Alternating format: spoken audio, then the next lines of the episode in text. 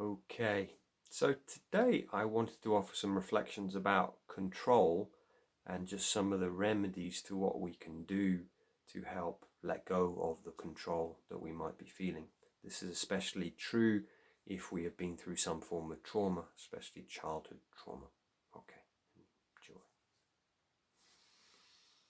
So, this has been coming up for me quite a bit recently uh, in client sessions and speaking to people. This idea of control.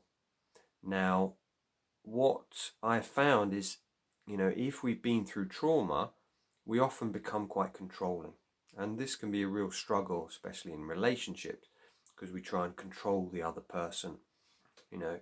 And you could argue, say, if you've been to boarding school, this might come from what Nick Duffell calls the timetabling. You know, we've got all these petty rules that we've got to follow.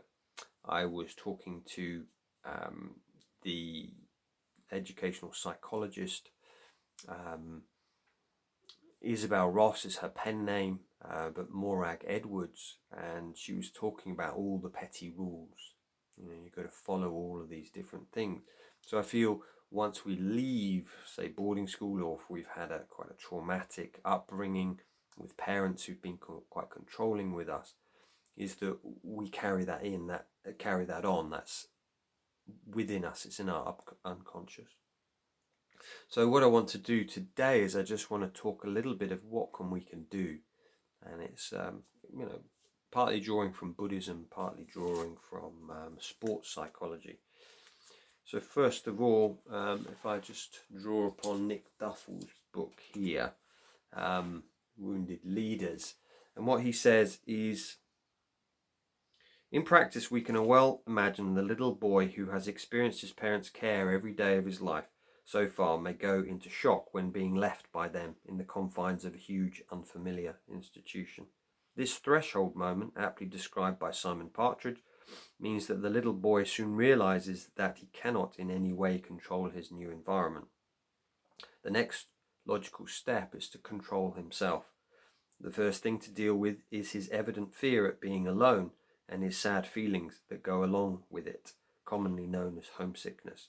He has no other choice but to repress these feelings and to refuse to identify himself as one who has such emotions, because to be seen feeling these things would make him vulnerable amongst the other little boys who are busy toughening up.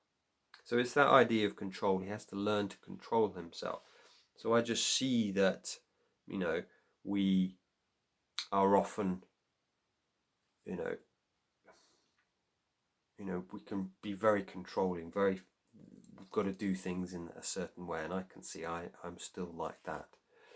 Um, so, also in this book here, um, Trauma Recovery by Dr. Judith Herman, a psychiatrist, she talks very similarly about this idea of, of you know, captivity, which obviously, you know, boarding school or if you've been in, you know, a family which is very traumatic. She says here a single traumatic event can occur almost anywhere. Prolonged repeated trauma, by contrast, occurs only in circumstances of captivity. As Joy Schaverien says, the ABCD, the C of boarding school syndrome is captivity. When the victim is free to escape, she will not be abused a second time. Repeated trauma occurs only when the victim is a prisoner, unable to flee, and under the control of the perpetrator. So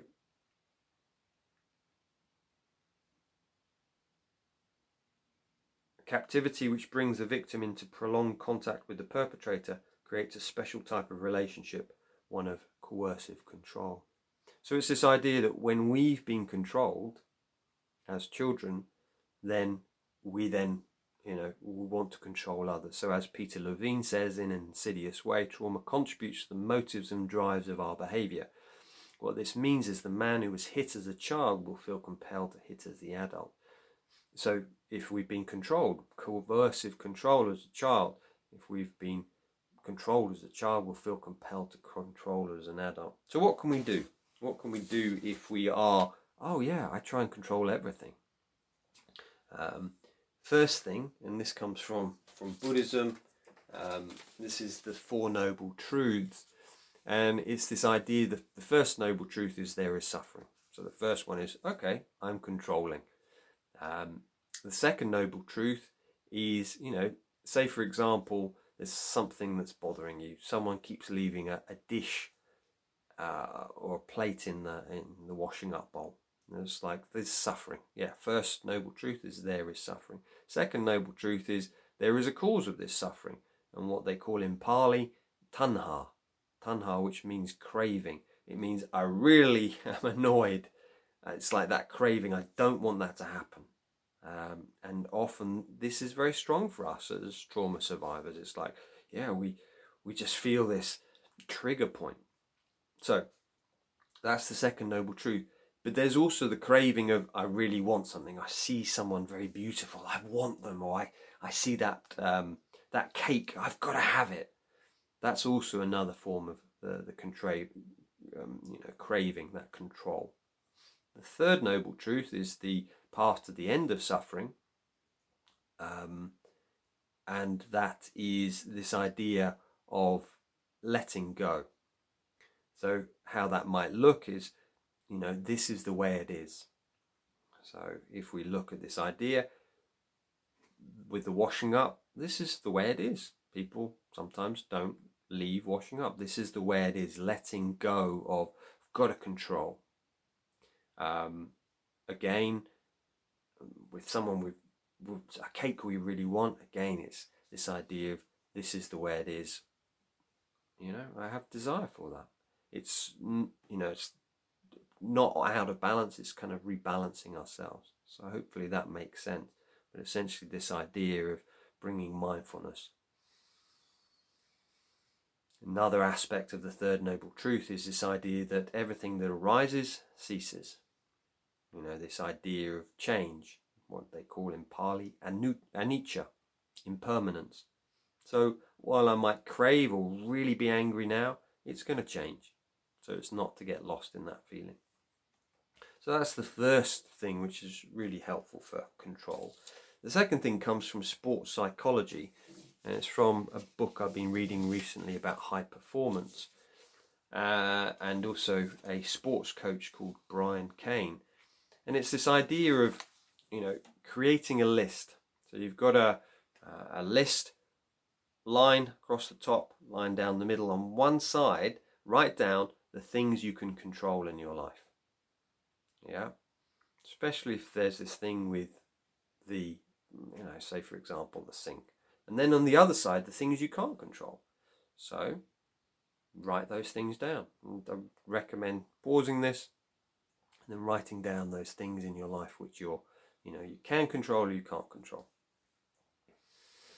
Okay, so what you'll find is there's actually very little we can control.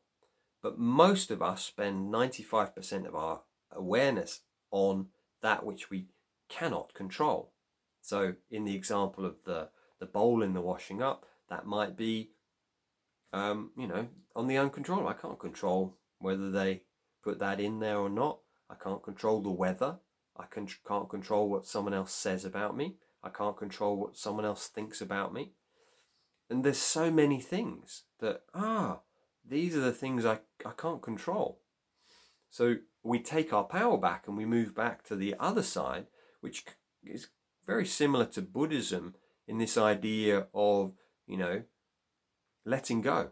And we said about the third noble truth is this is the way it is. Come back to what can I be aware of? What can I control? My breathing. I can control my breathing. I can control my physical posture and my kind of collapse, which shows that makes us feel depressed if we've got a collapsed posture. Whereas we've got an open posture, Stanford, I think it was Harvard University, did a study that by just holding this posture for three minutes, especially if you do the Superman pose or the Wonder Woman pose, that increases endorphins by 30%, decreases uh, cortisol by about 25%. So just changing the body posture, I can control that. Some of the other things are things like our effort. We can control how much effort we put into something. like, oh yeah, I can really, if I'm working out, I really give my all to it. Um, some of the other things are, you know, presence. How present am I being? Am I just on my phone? You know, those are other things we can control. Um, and another thing is like energy. It's like, right, I can control what I eat, how I move, um, and how I sleep as well. So it's like, right, I can get to bed early, these things. So just some of these things, it's like, for me, that really starts to break the attachment to this control. I've got to control everything. And one of the key teachings of how to do that is the third aspect is meditation. You know, if we just sit, focus on our breathing, focus on our bodies, every time the mind wanders, we come back. It's that letting go. And when we train ourselves in our meditation, then in the day when we're trying to control the uncontrollable, we can bring ourselves back because we've trained ourselves in our meditation to bring ourselves back to our breath, to our meditation object. So, this is a really powerful practice. So, yeah, just some ideas and thoughts there. Um, yeah, just just seeing that uh, as I've been speaking with people this last week. So yeah, my interview with Morag Edwards will be going live next Friday. This Friday I have an interview with Sam Adams talking about rewilding yourself, about nature and the importance of connecting to nature. And next week we've got our retreat for the documentary. So four days we're filming. So kind of excited and a little nervous. So um, yeah, that's uh, that's what's happening. So take care. I hope this has been helpful. As always, if this is uh, useful, please do comment below. If you have any questions, let me know. Okay, take care.